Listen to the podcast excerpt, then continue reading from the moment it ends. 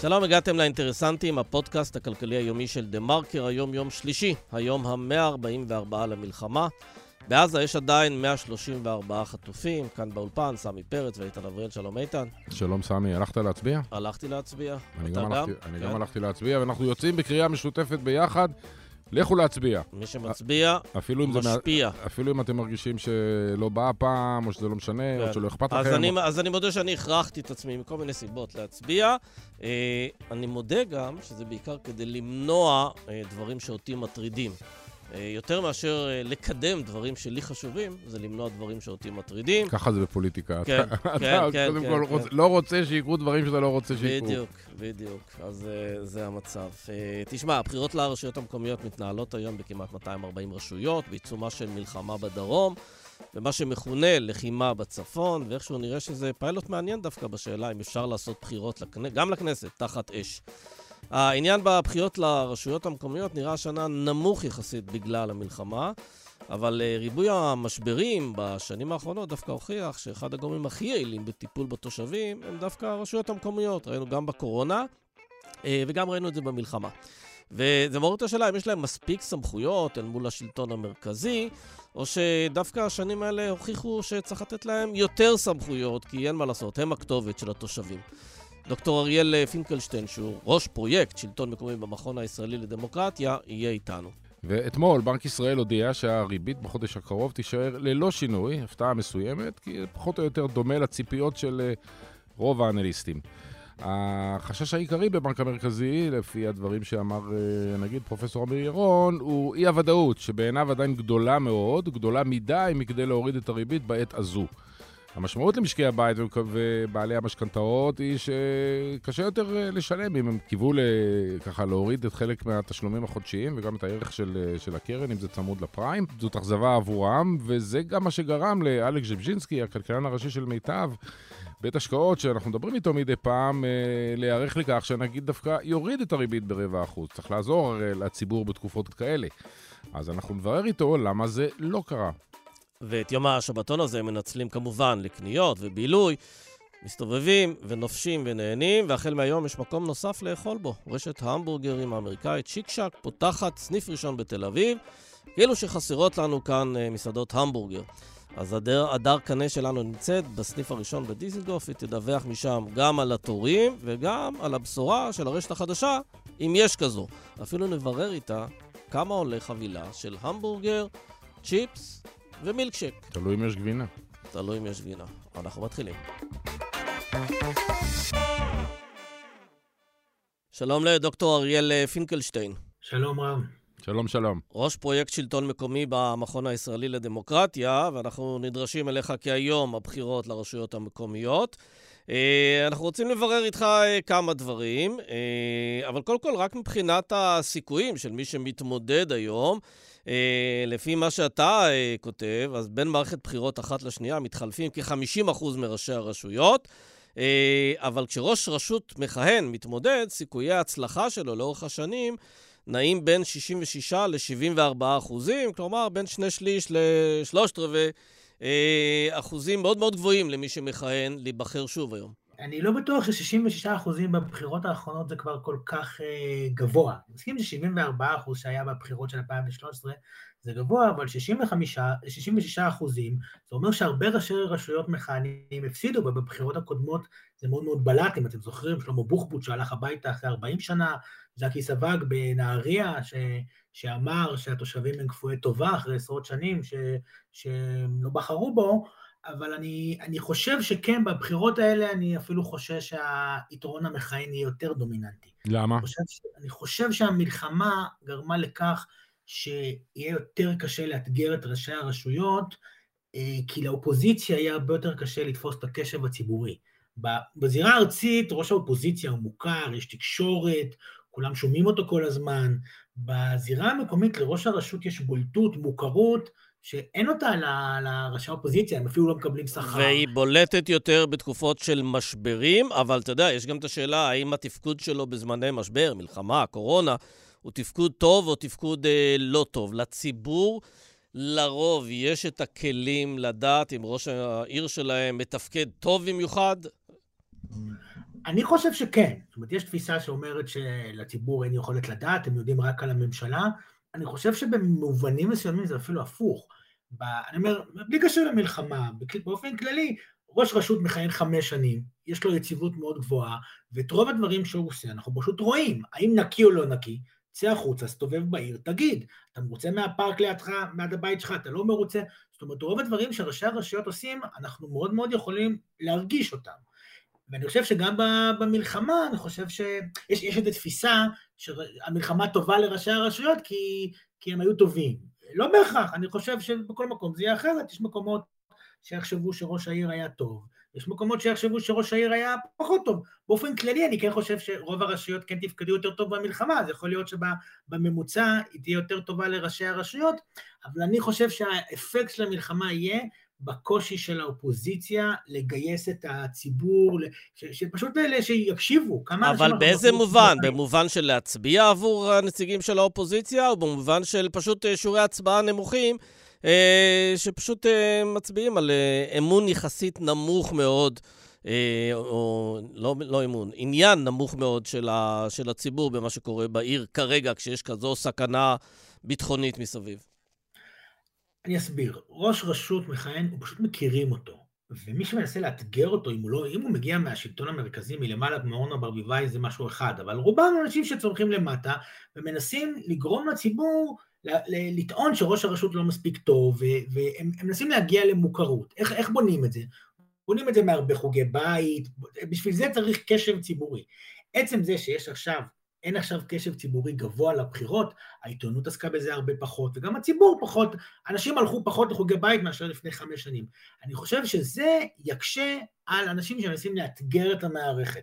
לאו לא דווקא בהכרח שיעורי הצבעה נמוכים או גבוהים, אלא עצם היכולת בסיטואציה כזאת לבוא ולהציע משהו חדש, יותר מורכבת לדעתי. כן, אני, אני שמעתי ברדיו, בדרך לפה, מה, אתה יודע, הערוצים, אה, ערוצי הרדיו פתחו ימי שידורים מיוחדים, אה, על, אה, נכון לעכשיו לפחות, על שיעורי הצבעה מאוד נמוכים לשעות הראשונות ביחס ל...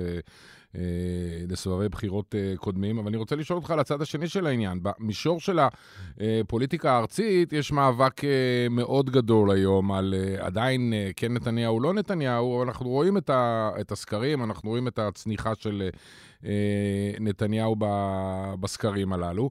והשאלה היא עד כמה, כמו בבחירות אמצע בארצות הברית ובמדינות אירופאיות אחרות, התוצאות אה, וההצבעה היום היא גם איזושהי אה, מחאה על אה, אי, חוסר היכולת ל, ל, ל, לקיים בחירות אה, כלליות אה, היום, כפי שהרבה מאוד אה, אנשים אה, רוצים. זאת אומרת, מצד אחד אתה מדבר על נמנום, אבל מצד שני יש אולי אנרגיות בקרב חלק מהאנשים לבוא ולקחת, אה, נניח, את המועמד אה, שאיננו מהליכוד.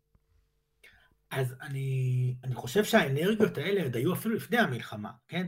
היה קבוצות של המחאה שניסו מאוד חזק נכון. להיכנס גם לבחירות של הרשויות, יש אפילו מעין אה, מפלגה, או לא בדיוק מפלגה ארצית, אלא קבוצה שנקראת חוזה חדש, שמריצה רשימות ב, בלמעלה מ-20 רשויות תחת איזשהו חיבור למחאה, אה, אני, ובעצם לנסות להפוך את הבחירות המקומיות לבחירות אמצע. הבעיה עם זה, הקושי, הקושי לעשות את זה, הוא, הוא בגלל שבעצם חל ניתוק בישראל, בניגוד אגב למקובל בעולם, בין הבחירות המקומיות לארציות. זאת אומרת, ברמה המפלגתית הפשוטה, בעבר בישראל, בעשורים הראשונים של המדינה, רוב חברי המועצה, רוב ראשי הרשויות, היו מזוהים באופן ברור עם מפלגה ארצית והם התמודדו מטעמה. בדרך כלל ראש רשות במקום מסוים, היית יכול להגיד שהוא נציג מפא"י במקום, ברשות הזאת, הוא נציג הליכוד לצורך העניין, ברשות מטעם המפלגה הארצית. כיום רוב ראשי הרשויות, רוב ברור של ראשי הרשויות, הם לא מתמודדים מטעם מפלגה ארצית, וגם אם ברמה הטכנית הם כן מתמודדים מטעם מפלגה ארצית, הרבה מהם בכלל לא מבליטים את זה. כן? והם לא, לא מציינים את זה, וברור לנו התושבים שהם לא נתפסים כנציגי המפלגה הארצית ברשות. זאת אומרת, גם אם אנחנו יודעים שחיים ביבס הוא ליכודניק, אנחנו לא חושבים שהוא נציגו של בנימין נתניהו במודיעין. כן? ולכן, לא בטוח שה... ולהפך, אגב, יש דוגמה, נגיד, בבאר שבע, שרוביק דנילוביץ', שלפחות במהלך השנים היה במפלגת העבודה, אה, ובאר שבע היא עיר מאוד אה, ליכודית, עם מעוז ליכודי, ובכל זאת הוא זוכה שם לשיעורי תמיכה אה, כמעט סובייטיים. כן, יש הרבה דוגמאות, היה לנו את מיכאל ביטון בירוחם, שעיר אפילו עוד יותר ליכודית מבאר שבע, והוא היה מזוהה מפלגת העבודה, היום במחנה הממלכתי, והוא ניצח שם את הבחירות לרשות המקומית. התושבים היום עושים הפרדה, ואומרים, אני יודע מה, מה, מה הדעות של המועמד, האידיאולוגיות ברמה הארצית, ובכל זאת, בזירה המקומית הרבה פעמים אומרים, זה, זה לא מעניין אותי וזה לא כן, לא מפריע לי, ואני יכול את זה... כן, אז מזה אני רוצה באמת לקחת את השאלה הבאה, שקשורה ליחסי שלטון מרכזי, שלטון מקומי. אה, והאמת, הייתה פה איזו שיחה אפילו במערכת, ולא לא, לא היו הסכמות בשאלה. האם ראש עיר, אה, הוא באמת השריף של העיר, והוא הכל יכול, והוא יכול לעשות מה שהוא רוצה, או שהוא בסופו של דבר מטפל בדברים הבסיסיים של העיר, ומי שמחליט עליו זה השלטון המרכזי? אז אני חושב שהתשובה מורכבת. ברמה הפורמלית, אם בודקים בכל מיני מדדים, רואים שהרשויות המקומיות בישראל הן חלשות, חלשות או מוחלשות, מידת הריכוזיות בישראל, אפשר להגיד אולי הכי גבוהה בעולם המערבי. במונחים של מה? מה אתה בודק? אתה בודק את uh, הסמכויות שיש להם לעשות דברים ללא אישור אה, ותמיכה של השלטון המרכזי. זה דוגמה, זה דוגמה אחת, בודקים את ה, עד כמה הן יכולות לשלוט על התקצוב, על המיסוי שלהם. בישראל הרשויות המקומיות לא קובעות את המיסוי. איזה, גם בודקים את הסמכויות הפורמליות שיש להם. ניתן דוגמת תחבורה ציבורית במדינות אחרות, השלטון המקומי הרבה יותר מעורב בהחלטות התחבורה הציבורית, בישראל הם אפילו לא קובעים איפה, איפה תהיה תחנת אוטובוס. זאת אומרת, יש מגוון של פרמטרים ש, שלוקחים את המקרו, רואים שישראל יוצאת הכי ריכוזית. ובכל זאת, אני עדיין חושב שראשי הרשויות הם, הם, הם יותר חזקים מסך האינדיקטורים או הסמכויות הללו שאנחנו רואים, בגלל שהאמון הרב שהציבור נותן בהם. ראשי הרשויות, אנחנו רואים שהרשויות נכנסות בשנים האחרונות להרבה מאוד תחומים שברמה הפורמלית לא בטוח שיש להם את הסמכות הזאת. אה, דוגמה תחבורה, כאילו, לא, לא, לא שהם בהכרח מפירים את החוק, אלא הם נכנסים לדברים שלא אמורים להיות בהכרח בתפקידם. הם נכנסים לנושא החינוך הרבה יותר חזק למערכת החינוך, למרות שברמה הפורמלית הם יותר אחראים על ההיבטים הלוגיסטיים. הם נכנסים, אה, רשויות בגוש דן, אנחנו רואים ש, שמקימות אה, תחבורה ציבורית עירונית כזאת בשבת, לא, לא רשמית, סוג של אה, מערך הסעות. התושבים מוטרדים ממשהו, הם באים לראש הרשות. וממש עכשיו במלחמה, תחשבו, אנחנו שומעים ראשי רשויות אומרים, אני לא אחזיר את התושבים לצפון או לדרום, כל מיני ראשי רשויות, עד שכך וכך המדינה תעשה. איזה סמכות יש להם לעשות את זה? חלקם אומרים, אני לא אפתח את מערכת החינוך. האם יש לו סמכות? יש לו אחריות סטטוטורית לפתוח את מערכת החינוך. ובכל זאת הם אומרים את זה, ובכל זאת הם עושים את זה, בגלל שיש לציבור אמון מאוד גדול בהם, והם יכולים להגיד את זה, וקשה לממשלה אה, ללכת אה, כנגדם וללכת על הראש שלהם לפעמים, ולכן הרשויות, יש להם כוח לא מבוטל, אני חושב, יש דברים שאי אפשר לעשות את זה, כשאין להם סמכויות אז אין להם סמכויות, ויש דברים שהממשלה אה, דורשת אישורים על כל דבר ומקשה עליהם, אבל באופן כללי אנחנו רואים שבגלל האמון של הציבור ברשויות או בראשי הרשויות, הכוח שלהם הוא יותר מסך סמכויותיהם. כן, עוד עניין שאני רוצה לברר איתך בנושא שיעורי ההצבעה הנמוכים. אה, אנחנו יודעים שיש מקומות שבהם אה, אה, השלטון איכשהו נותן לך הטבות רק אם אתה באמת מצביע. ופה בישראל אנחנו יודעים שיש היום יום שבתון, יום חופש, אנשים הולכים, חוגגים, קונים. אתה חושב שצריך להתנות את מתן היום חופש הזה כנגד זה שבאמת אדם יצביע? כלומר, אם הוא קיבל יום חופש ולא מצביע, אז שיום החופש יהיה על חשבונו. אני חושב שזה קצת יהיה מורכב אפילו ברמה הלוגיסטית לעשות את זה, ולכן לא, לא, לא חושב שצריך ללכת לשם. אני חושב שנכון ש, שהחזירו את יום השבתון, צריך להזכיר שלא היה יום שבתון אה, במשך 30 שנה בישראל בבחירות המקומיות, וטוב שעשו את זה והחזירו אותו ב-2018. לדעתי זה לא נכון להתנות את זה, כי יש גם כאלה מסיבות אה, טכניות ודברים מהסוג הזה שלא יכולים להצביע, ולכן אה, זאת תהיה טעות לעשות את זה. אה, תגיד לי, בכל, אחרי שתסברת באמת את היחס בין השלטון המקומי לשלטון המרכזי, ככל שהתרשמנו, אז בישראל השלטון המרכזי יותר חזק ממדינות בעולם, אז יש פה פספוס של היכולת לעבוד ברמת השלטון המקומי. ויש הרבה רעיונות ותוכניות אה, לשחרר אה, עוד חבל לשלטון המקומי. למשל, על ידי הקמה של איזשהו אה, רובד של שלטון אזורי שישחרר אה, את, ה, את השליטה הפוליטית נטו אה, על ראשי ערים, ש, שבסופו של דבר היא מיועדת אה, להביא את הדיבידנד בבחירות הכלליות. אה, איפה אתה עומד בסוגיה הזו? אתה חושב שצריך לתת להם יותר סמכויות ויותר חופש? אז אני חושב שלראשי הרשויות צריך לתת הרבה יותר סמכויות, לרשויות המקומיות בכלל, כן? והרבה יותר חופש ואוטונומיה. ויותר מזה, צריך לשנות את המעמד שלהם. היום התפיסה בישראל אה, של הרבה גורמים בממשלה, שהרשויות המקומיות הן אה, מעין זרוע ביצוע של הממשלה, סוג של חברה ממשלתית בשטח. קבלן משנה. אה, כן, ויוסי שלי, מנכ"ל משרד ראש הממשלה, ממש אמר את זה בכנס שהיה לאחרונה, כנס אלי הורוביץ, הוא פשוט, הוא פשוט אמר שהוא רואה שאת את ראשי הרשויות כחיילים בשטח, הוא אומר, הם המג"דים, אני, אני הפיקוד. ככה הוא ממש אה, תופס את זה, מנכ"ל משרד ראש הממשלה. לא בסדר, הוא עובד אצל הדיקטטור, אז זה טבעי שהוא רואה את זה ככה. אה, אבל זה, זה לא בהכרח מובן מאליו, היה לנו בממשלה הקודמת, היא הובילה החלטת ממשלה והיא הובילה ניסיונות להליכי ביזול לרשויות המקומיות. לא קרה עם זה יותר מדי, הם לא הספיקו, אבל אני חושב שזה לא מובן מאליו שמנכ"ל משרד ראש הממשלה יתפוס את זה ככה. אז זה צריך להתחיל משינוי של התפיסה, המעמד וגם עיגון של זה. כן? בתי המשפט, גם בתי המשפט הם מאוד, כמעט תמיד כשיש איזה ויכוחים בין רשויות מקומיות לבין שרים, הם כמעט תמיד, לא תמיד, אבל כמעט תמיד ילכו עם הממשלה אה, בגלל המערכת החוקית. זאת אומרת, החוק לא מכיר בניגוד למדינות אחרות, הוא לא מכיר ברשויות המקומיות כי יש להם מעמד אה, חוקתי. ברוב, ברוב החוקות של מדינות אחרות יש לך פרק שעוסק בשלטון המקומי ומסדיר את מעמדו, לפעמים הפרק ממש נקרא שלטון מקומי אה, אוטונומי, כן? זה, זה המהות של הפרק. בישראל אין לנו חוק יסוד שעוסק בשלטון המקומי, אין לנו אפילו חוק, יש לנו פקודה.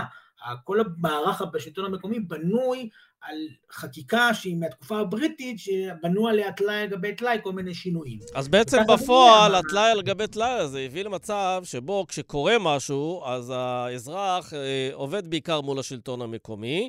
אה, אבל כשהשלטון המקומי דורש מהשלטון המרכזי יותר סמכויות, זה השלב שבו השלטון המרכזי אומר, לא, לא, לא, את זה אתה לא תקבל. כלומר, זה מין אה, אחריות בלי סמכות כזו. נכון, וזה הרבה פעמים אנחנו רואים ראשי הרשויות, אה, על זה הם מתלוננים. אנחנו רואים גם הרבה פעמים תופעה שהתושב יודע שהוא מכיר את הרשות המקומית, הוא פונה אליה, וזה מאוד מקשה על ראשי הרשויות. באים אליהם בתלונות ובדברים שבאמת אין להם אחריות, זאת אומרת, אין להם את הסמכות הפורמלית. אבל מבחינת התושב, הוא מכיר את ראש הרשות, הוא יודע, לרשות המקומית יש טלפון, יש לך מוקד עירוני, אתה מתקשר, אתה מתלונן. מה הטלפון של המדינה בכלל? אתה יודע למי לפנות, למי לא לפנות, יש לך, יש לך תלונות, יש לך בעיות, אתה לא יודע למי לפנות, הם גם לא, הם, המדינה היא הרבה פחות שירותית, והרבה פחות חושבת על, הדברים, והרבה פעמים אתה רואה שראשי הרשויות, הם, הם אה, מגיעים אליהם תלונות, והם הופכים להיות לפעמים סוג של לוביסטים, כי פעם, אם פעם הם היו אומרים לך, היו אומרים לתושב, שמע, זה לא באחריותי, תלך למדינה. היום התושב לא, לא מוכן לקבל תשובות כאלה, והתוש... וראשי הרשויות, מה שמטריד את התושבים, הם יתעסקו. רואים את זה עכשיו במלחמה, נושא הביטחון האישי. כמה סמכויות יש לרשויות המקומיות בתחום הביטחון האישי? לא הרבה. אבל התושבים מוטרדים מזה, וראשי הרשויות נכנסים לזה, מקימים כיתות כוננות, ועושים דברים, ופונים, ומתלוננים, ומנסים להביא תקציבים, כי זה מטריד את התושבים. והיום, איפה שהתושבים יהיו, שם ראשי הרשויות מנסים להגיע, וזה קשה להם, כי לא תמיד יש להם את הסמכויות. תאמר לי, בצד השני של אותה סקאלה בדיוק, יש תמיד חשש, ובחלק מהמקרים בצדק, אה, על כוח עודף דווקא של אה, ראש רשות, אה, לפעמים ברשויות קטנות, לפעמים במיעוטים כאלה ואחרים. רואים את זה גם, אני חושב, דרך שיעורי ההצבעה במגזר הערבי ובמגזר החרדי, והאינטנסיביות שחמולות וגורמים וקבוצות וקהילות מנסות להכניס דווקא את האיש שלהם אה, לראשות אה, העיר או, או, הרשות, או הכפר או הרשות המקומית. אז, אז אני שואל אותך פה שאלה כפולה. פעם אחת, עד כמה השלטון המקומי באמת מושחת כמו שחושבים עליו? ושתיים, האם היית ממליץ, כמו שאולי ודאי היה ראוי לעשות בשלטון הארצי ולא נעשה, להגביל באיזשהו מקום את הכהונה של אה, ראשי ערים, כדי שלא ייווצר איזשהו מישהו שבמשך עשרות שנים אה, בעצם שולט על העסק ו- ועושה בו מה שהוא רוצה, ודאי מעשים אה, מושחתים. אז התשובה פה מורכבת בכמה רבדים. קודם כל צריך להפריד בין הסמכויות של הרשות המקומית לבין הסמכויות של ראש הרשות בתוך הרשות המקומית. ופה אני מסכים שבתוך הסמכויות הקיימות של הרשות המקומית, שהן לצערי לא מספיק גבוהות, ראש הרשות הוא דומיננטי וחזק מדי. לא בהכרח ברשויות ערביות, ברמה העקרונית, החוקית. חברי המועצה בישראל הם מאוד מאוד חלשים, הם, הם, הם, לא, הם מאוד, באופן מאוד מאוד חריג לעולם, הם לא מקבלים כסף. לא נדבר על שכר אפילו, תגמול כספי מינימלי, אין, אין, אין דבר כזה במדינות מערביות בעולם. חברי המועצה הם מתנדבים, התחלופה שלהם פשוט מטורפת. 44% מחברי המועצה שנבחרו ב-2018 לא מתמודדים עכשיו בכלל. אני לא מדבר על נבחרו, הם לא מתמודדים, והתחלופה תהיה הרבה יותר גבוהה. בבחירות הקודמות זה היה, הגיע כמעט ל-60 אחוז. ואני חושב שצריכים לחזק מנגנוני בקרה פנימיים על ראש הרשות, זה יכול להיות חברי המועצה וחיזוק האופוזיציה, אין, אין היום בכלל הגדרה של יושב ראש אופוזיציה, שלא לדבר על שכר, אבל זה יכול לבוא גם למשל בחיזוק, בחיזוק מבקרי הרשויות המקומיות, שלצערי היום הם אה, מאוד חלשים במנגנונים של אה, ועדת הביקורת ולחזק אותם. יש הרבה מה לעשות בתוך הרשות לחזק את הפיקוח והבקרה על הרשויות. עכשיו דיברנו על רשויות ספציפיות שבהן יכולות להיות יותר בעיות, דיברת, הזכרת את הרשויות הערביות, ופה אני חושב שאם יוצרים מנגנונים של אה, ביזור וחיזוק האוטונומיה של הרשויות המקומיות, אפשר לעשות את זה באופן דיפרנציאלי, באופן מדרגי. כן? לקחת, יש, לקבוע תנאי סף שרשויות שלא עומדות בהם, לדוגמה איוש משרות סטטוטוריות, סתם אני אומר דוגמה, אפשר לעשות עוד כל מיני דוגמאות, לא תנאי סף מורכבים, בדרך כלל כשאתה בא עם לממשלה וקובעים תנאי סף, אז הם קובעים תנאי סף שרק איזה 20-30 רשויות עומדות בהם. לא אפשר לקבוע תנאי סף די פשוטים, ש... אבל שיבדקו כל מיני דברים של שקיפות למשל, מנהל תקין, דברים די בסיסיים שרשות נורמלית אמורה לעמוד בהם, ורשות שלא עומדת בהם, היא לא תקבל את הדברים האלה של, ה, של הביזור. כן, ולרוב מה שיקרה זה שרשויות חלשות ייפגעו. רק לסיום, אני רוצה לשאול אותך, אה, אה, דוקטור אה, פינקלשטיין, אל תגיד לנו למי הצבעת, אבל אתה יכול להגיד לנו לפי מה הצבעת? לרשות המקומית שלך?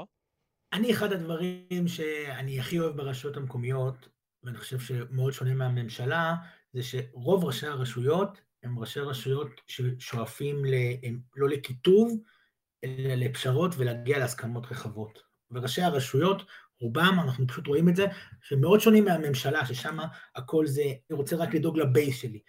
וברשות מקומית שאני מתגורר בה, אחד, הסיבה שאני אה, מעריך את אה, אחד המועמדים, שאני ממש רואה איך אצלו זה מאוד מאוד דומיננטי, זאת רשות מורכבת עם הרבה מאוד כיתוב, ובכל זאת אני חושב שהוא הצליח, כן, הוא ראש רשות מכהן, הצליח למרות הכיתוב הרב להגיע להרבה מאוד אה, שיכוך, הוא, הוא לא מנסה להגביר את הכיתוב לצרכים שלו, אלא מנסה להגיע לכמה שיותר הסכמות ופשרות. אני חושב שזה מאפיין הרבה ראשי רשויות. אנחנו בסוף נעלה, נעלה על זה, למי הצבעת. כן, כן, לא, כן. אני חושב שרמזת רמז דק למתקדמים שבינינו, למאזינים המתוחכמים שבינינו, אבל אה, נכבד את פרטיותך ולא לא נבקש ממך להצהיר באיזה עיר אתה, כן. אתה מתגורר.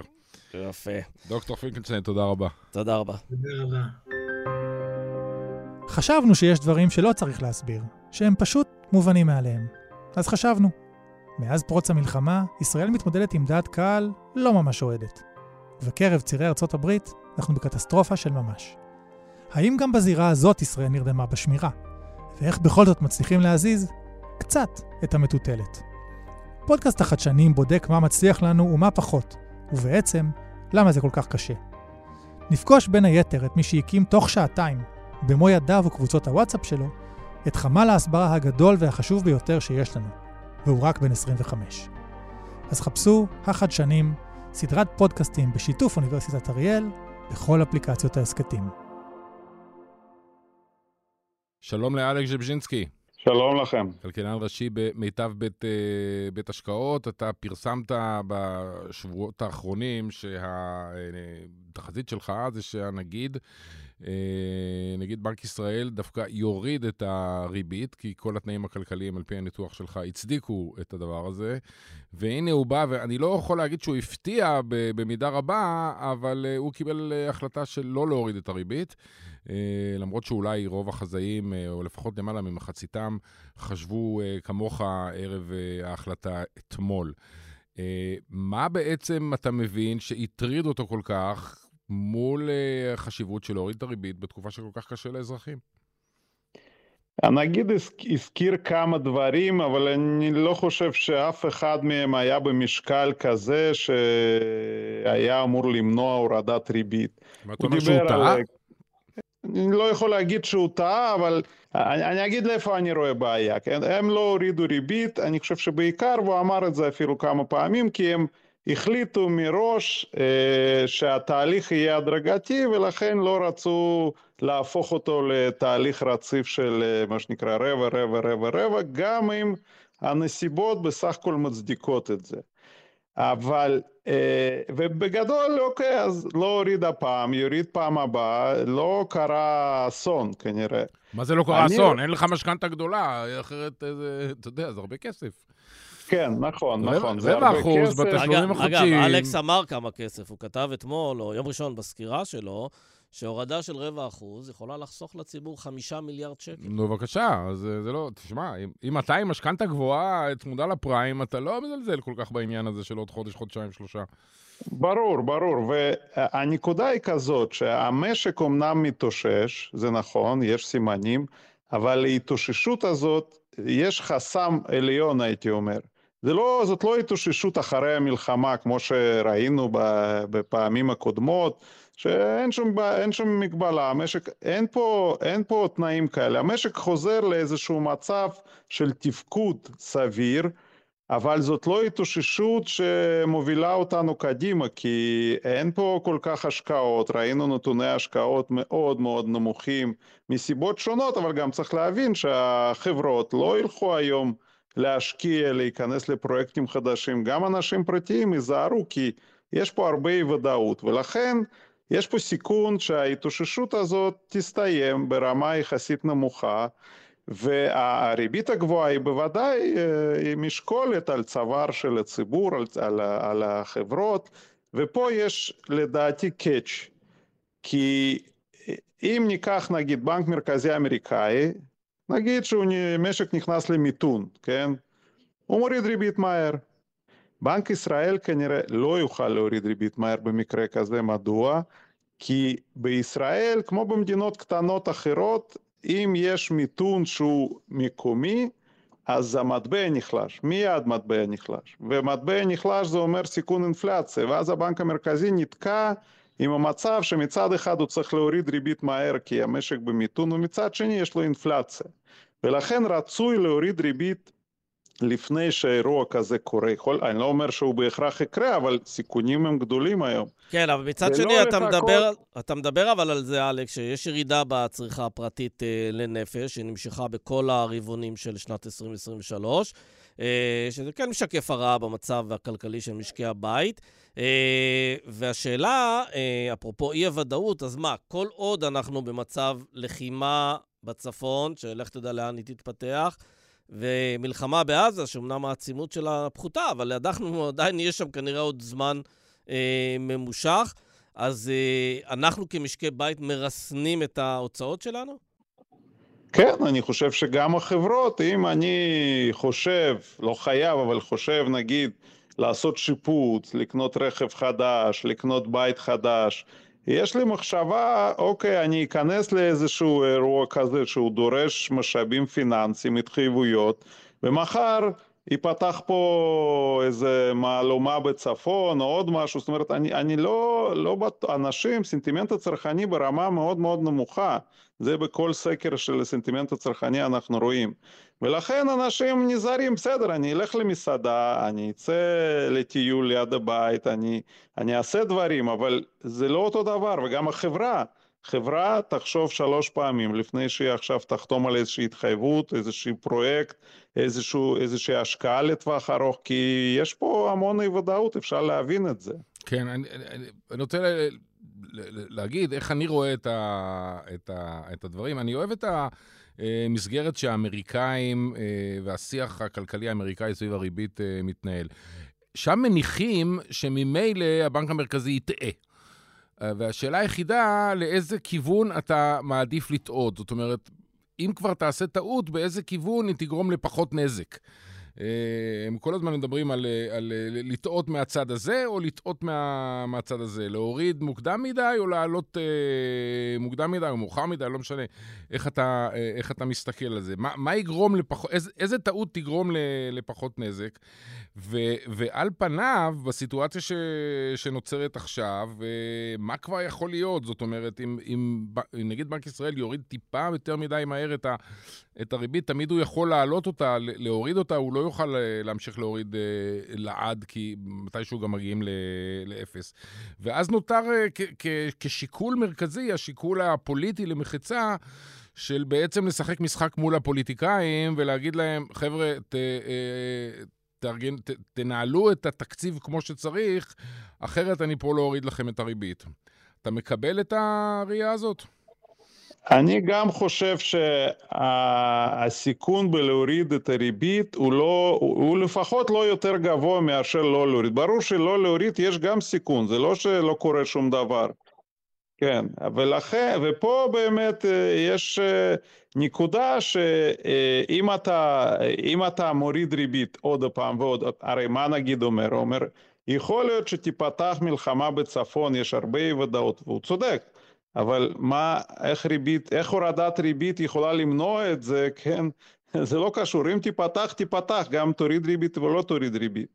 אה, הוא יכול לפחד מזה שהוא יוריד ריבית ואז השקל אה, יתחיל להיחלש, כי בארצות הברית לא מורידים ריבית, אבל רואים מאוד ברור שהתגובה לריבית, בוא נגיד, אם נעשה סדר כוחות שמשפיעים על השקל, כנראה שהתגובה לפערי ריביות לא, לא תהיה במקום ראשון ולא השני. כל כן, כותרת הוא, פוליטית משפיעה לא, על השקל. הוא גם לא זז, אה, השקל, בדיוק, מי, כן. מי יודע מה סביב כל השבוע אגב, הזה. תגיד לי, ברקע של הסיפור של אה, אי הורדת הריבית, אתה חושב שלבנק ישראל יש גם את העניין של אה, שוק הדירות? ראינו שבאמת בשנה האחרונה ירידה במחירי הדירות, אבל בחודש האחרון מדד פתאום עלה ב-7 עשיריות האחוז. אנחנו גם יודעים שיש שם מצוקה מאוד קשה של אה, עובדים, חלק מאתרי הבנייה משותקים, אה, ויש לו איזה חשש שאם הוא מוריד את הריבית, הוא מתדלק מחדש את עליות המחירים שם? אה, בנק ישראל, אנחנו זוכרים עוד לפני, לפני המלחמה, הרבה לפני המלחמה, הוא תמיד הסתייג מהקשר בין הריבית לשוק הדיור. הוא תמיד אמר שזה לא קשור לריבית, זה קשור להיצע של כן. הדירות, כן, ולכן לבוא היום ולהגיד אני אוריד ריבית ואני אתדלק את uh, שוק הדיור, uh, זה יכול להיות אחד השיקולים, אבל מה שנקרא אחד בסוף הרשימה. הוא לא יכול uh, לדעתי להיות שיקול... אבל זו נגזרת, אי אפשר להגיד שהריבית זה לא אחד הוקטורים הכי משמעותיים בשוק הדירות. ברור, אבל אני לא חושב שהיום אנשים נמנעים לקנות דירה רק בגלל uh, שהריבית גבוהה, ואם רק תוריד ריבית אז כולם ירוצו. יש פה הרבה הרבה הרבה סיבות, ובאופן כללי, היעד של, צריך לזכור, היעד של בנק ישראל הוא לא דירות, הוא אינפלציה. אינפלציה זה השיקול המרכזי וצמיחה אחר כך. מבחינת האינפלציה אנחנו בתוך היעד, כרגע בתוך היעד וכנראה נשאר בתוך היעד בחודשים הקרובים, כי אינפלציה בחודשים הקרובים נמוכה. צמיחה, ברור שהמשק סובל מצמיחה נמוכה יחסית, גם הוא מתאושש. אז אני חושב שמבחינת שני הדברים העיקריים, יש פה, הייתה פה הצדקה להורדת ריבית, ולכן אני חשבתי שהריבית תרד. אבל בסוף אנשים מחליטים, ואנשים יכולים להחליט כן. אחרת. לא, בוודאי. אז כרגע הקונצנזוס בשוק, שהריבית פשוט, אה, הורדת הריבית פשוט נדחתה לחודש הבא. אם נעשה סקר היום לגבי הריבית בעוד חודש וחצי, אני מניח ש-99% מהכלכלנים יגידו שהריבית תרד. אני, אני לא, לא, לא ראי, עוד לא עשו סקר כזה, אבל לא, ההנחה שלי בטן, כן, כן. כי, כי לא, לא, לא התגלה שום דבר אתמול שצפוי למנוע מבנק ישראל להוריד ריבית בפעם הבאה, זה, זה יסתדר עם הגישה שלו להדרגתיות ואיטיות ולא למהר. אם לא יקרו דברים חריגים, אני מניח שבסיכוי גבוה הוא באמת יוריד ריבית בפעם הבאה. כן, ועוד חודש וחצי גם יש סבירות שנדע יותר על מה שקורה לא, פה. לא בטוח, אתה יודע, חשבנו את זה בהתחלה של המלחמה. אני רק כן יכול לבוא להגיד שאנחנו מקווים שהריבית תרד, לא בגלל איזשהו שיקול כלכלי כזה או אחר, אלא בגלל שזה... שאי הוודאות קצת מתפוגגת. שאין מלחמה בצפון, בוא, כן. תכלס. אלכס אה, ז'בז'ינסקי, תודה רבה לך. תודה רבה. תודה.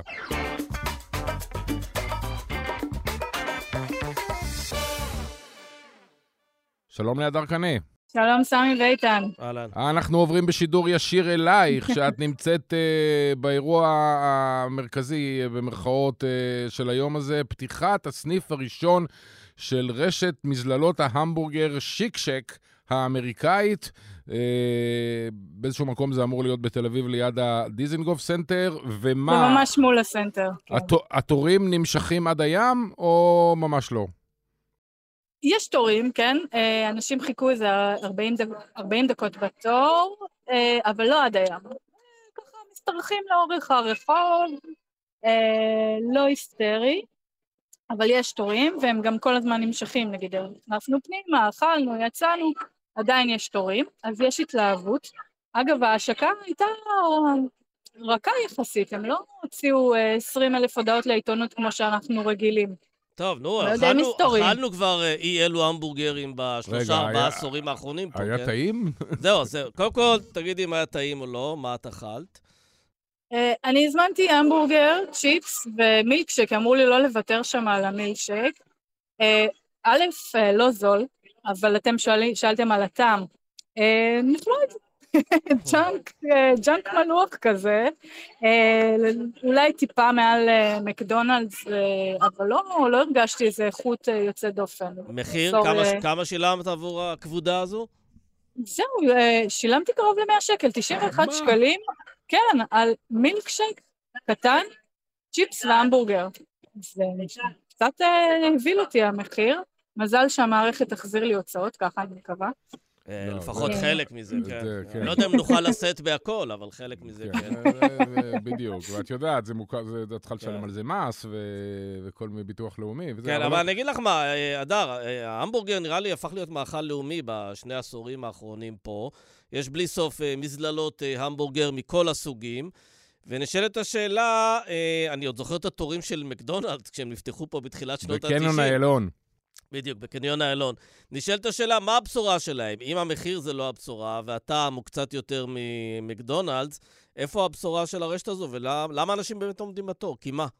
אז דבר ראשון זה החוויה האינסטגרם. כמעט כל מי שהיה שם צילם דבר ראשון את המנה לאינסטגרם, או לטיק טוק, או לכל המקומות האלה. היה הרבה בני נוער, אה, הרבה משפחות. אה, שוב, מבחינת הטעם הם אמורים להיות אה, רמה אחת מעל מקדונלדס, אז אה, באמת קצת יותר אה, איכותיים, אבל לא, אתם יודעים, זה לא שאפשר לבקש רמת צלייה או משהו כזה כמו במסעדות אה, איכותיות. אז אה, נראה לי בעיקר החוויה, נגיד דיברתי עם מישהי בתור, היא אמרה לי, מה, הייתי חייבת לבוא, כי בסרט האהוב עליי הם אוכלים בשיקשק. אז, אז כן, אינסטגרם, סרטים הליוודיים, זה, זה העניין. כן, תגידי, מי הבעלים, מי הזכיין? זה הראל ויזל, נכון? כן, הראל ויזל, שאנחנו מכירים אותו בעיקר מהבגדים של אה, פוקס ו... וכל מיני זכייניות של נייקי ודברים כאלה. הוא מהצד השיווקי, אני מניחה, ויש גם את הצד של ה- אה, הסדה, שזה קבוצת אה, יארזין סלע. זו קבוצה שיש להם הרבה מסעדות בארץ, כן. מגזינו, קפה איטליה, זה לא כן, ברע. כן, כן. אה, כן. אוקיי, ומה התוכניות שלהם? לעשות, אה, מה, רשת בסדרי גודל של מקדונלדס מבחינת הפריסה הסניפית בכל הארץ, בכל חור? אני לא חושבת, אה, האמת שהם הם- הם מאוד סודיים בהתנהלות שלהם. הם, שוב, הם לא הוציאו עשרות הודעות לעיתונות והודיעו מה התוכניות שלהם. הם באמת קצת נותנים לנו להתרשם בעצמנו. אז אני מניחה שהם ירצו להתרחב, אבל אה, עוד לא מדברים על תוכניות אה, רחוקות טווח. נגיד כשבורגר בורגר קינג נכנסו לישראל, הם אה, דיברו על אה, 50 סניפים תוך חמש שנים. אה, הם נשארו מ-17 סניפים, כן? עד היום, שכבר עבר מעל חמש שנים. כן, מה- מה, מתוך הניסיון שלך ב- בלעקוב אחרי אה, רשתות, הרי נכנסו לארץ ב-20-30 שנים האחרונות שורה של רשתות אמריקאיות, וחלק גדול מהם לא צלחו. זאת אומרת, היה פה וונדי'ס והיה פה ברגר סטארבקס ו- שלא צלח, אה, ואפילו דאנקן דונאטס לדעתי. כל מיני איזה- דברים באו, ואנשים אמ- אמרו, אם זה מצליח בארה"ב, זה יצליח בישראל. ניסו, או שלא ניהלו טוב, או שהטעם האמריקאי לא התאים לחיך הישראלי, וכך או כך הדברים האלה אה, נסגרו בשקט, או, או נותרו מאוד נישתיים. אה, כן, אתמול יש-. דיברתי עם מסעדנים שאמרו לי שיש מגמה בישראל של כשרות. עכשיו, הסניף הזה רחוק מלהיות כשר, הכל מוצף גבינה. המבורגר עם גבינה, כמובן שאפשר המבורגר בלי גבינה, אבל בלחמניה יש חלב, אה, בצ'יפס אפשר עם גבינה, את של המפורסמים. כשרות זה לא פה. אז אה, אני מניחה שההצלחה שלהם תהיה מוגבלת, כי באמת, אנחנו מדינה עם הרבה אני כשרות. רוצה להגיד משהו שאולי יסתור את זה קצת. הסניף בבני ברק יידחה? לא, אני רוצה להגיד משהו שיסתור את זה, אפרופו דווקא הכניסה לרשתות השיווק של קרפור, הרשת הצרפתית, שהגיעה לארץ, אבל היא בעצם באה בלי כל המותגים והמוצרים והגבינות הנפלאות שלה וכולי, אה, ובעצם היא גוירה כדי להגיע לישראל. ברגע שהיא גוירה, היא הגיעה לפה בלי שום יתרון בשום תחום שהוא, ולי יש תמיד את התחושה ש... אה, אם אתה רוצה רשת צרפתית בישראל, אז היא צריכה להיות רשת צרפתית. נכון שאז הקטגוריה שלה זה להתחרות מול טיב טעם ולא מול שופרסל וכדומה, אבל uh, העניין של להביא רשת עם המומחיות שלה ולגייר אותה פה, זה נראה לי הכישלון הכי גדול. או שאתה בא כמו שאתה, או שאל תבוא. כן, אבל אז זה אומר שהם יצליחו בתל אביב ואולי בעוד כמה ערים, אבל אה, לא תהיה להם הצלחה גדולה בירושלים או כל מיני מקומות אחרים. תגידי, את ראית שם אה, צוותי טלוויזיה? יש, יש חגיגה תקשורתית סביב אה, העניין הזה, או ש...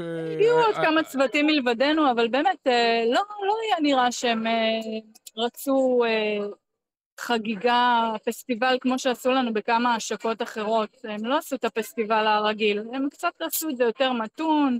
אה, אגב, היו הרבה צוותים אמריקאים, המון עובדים אמריקאים הגיעו מהרשת, הבנתי שבאזור ה-20-30 שהגיעו ללמד את הצוותים הישראלים איך אה, לעשות את ההמבורגר כמו שצריך.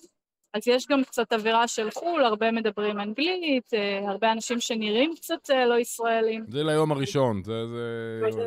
לא- עוד- שבוע, אה, זה כבר לא כן, יהיה. עוד עוד שבוע הצוותים ילכו מפה, אני אבל לא- לא בין- שהם הגיעו במלחמה, כן? לא הכי כן, לא, בטוח. זה נראה לי שזה יכול להיות באמת אחת הסיבות, לא, אני סתם מנחש, אבל באמת, כמה בלאגן uh, שיווקי גדול אתה יכול לעשות על מסעדת המבורגרים באמצע, באמצע מלחמה ועם כל מה שקורה לנו. Uh, צריך טיפה כנראה קצת להוריד את הפרופיל של ה... כן, יכול להיות של שבגלל זה הרש. הנמיכו לאבות. טוב, אז, אה, אז אה, תשמע, תזמיני לנו משהו, אנחנו... אני, אני, אני רוצה. אני רוצה, צ'י- אני בלי, בלי, אה, בלי גבינה, בבקשה, כשאת חוזרת למערכת. אין בעיה, רק תחזירו לי, כי זה יקר. המילקשייק, אה, לפי דעתי הוא יימס. לפי מה שאת אומרת, את צריכה לפרוס לנו את זה לשלושה תשלומים. כן. אה, תפרסי לנו, תביאי, תסדר תשלומים טוב. אנחנו המבורגר. אחד, לי ולסמי, נחתוך אותו באמצע. כן, הדרקנה, תודה רבה. תודה רבה, אדם. תודה לכם. זהו, עד כאן האינטרסנטים ליום. איתן, תודה רבה שבאת ביום הבחירות, זה יפה מאוד מצידך, אני מעריך את זה מאוד. סמי, תודה רבה שבאת ביום הבחירות, ואני גם מעריך את זה מאוד. וזה- ואנחנו בעיקר מעריכים את נערה מלקין שבאה ביום הבחירות. צריך רק להגיד ששלושתנו נקבל 200 אחוז על זה שהגענו לכאן ביום הזה, או כך אנחנו אני כבר- מקווים לפחות. כבר מרגיש עשיר יותר. ניפגש מחר, אותה שעה, אותו מקום, ביי ביי.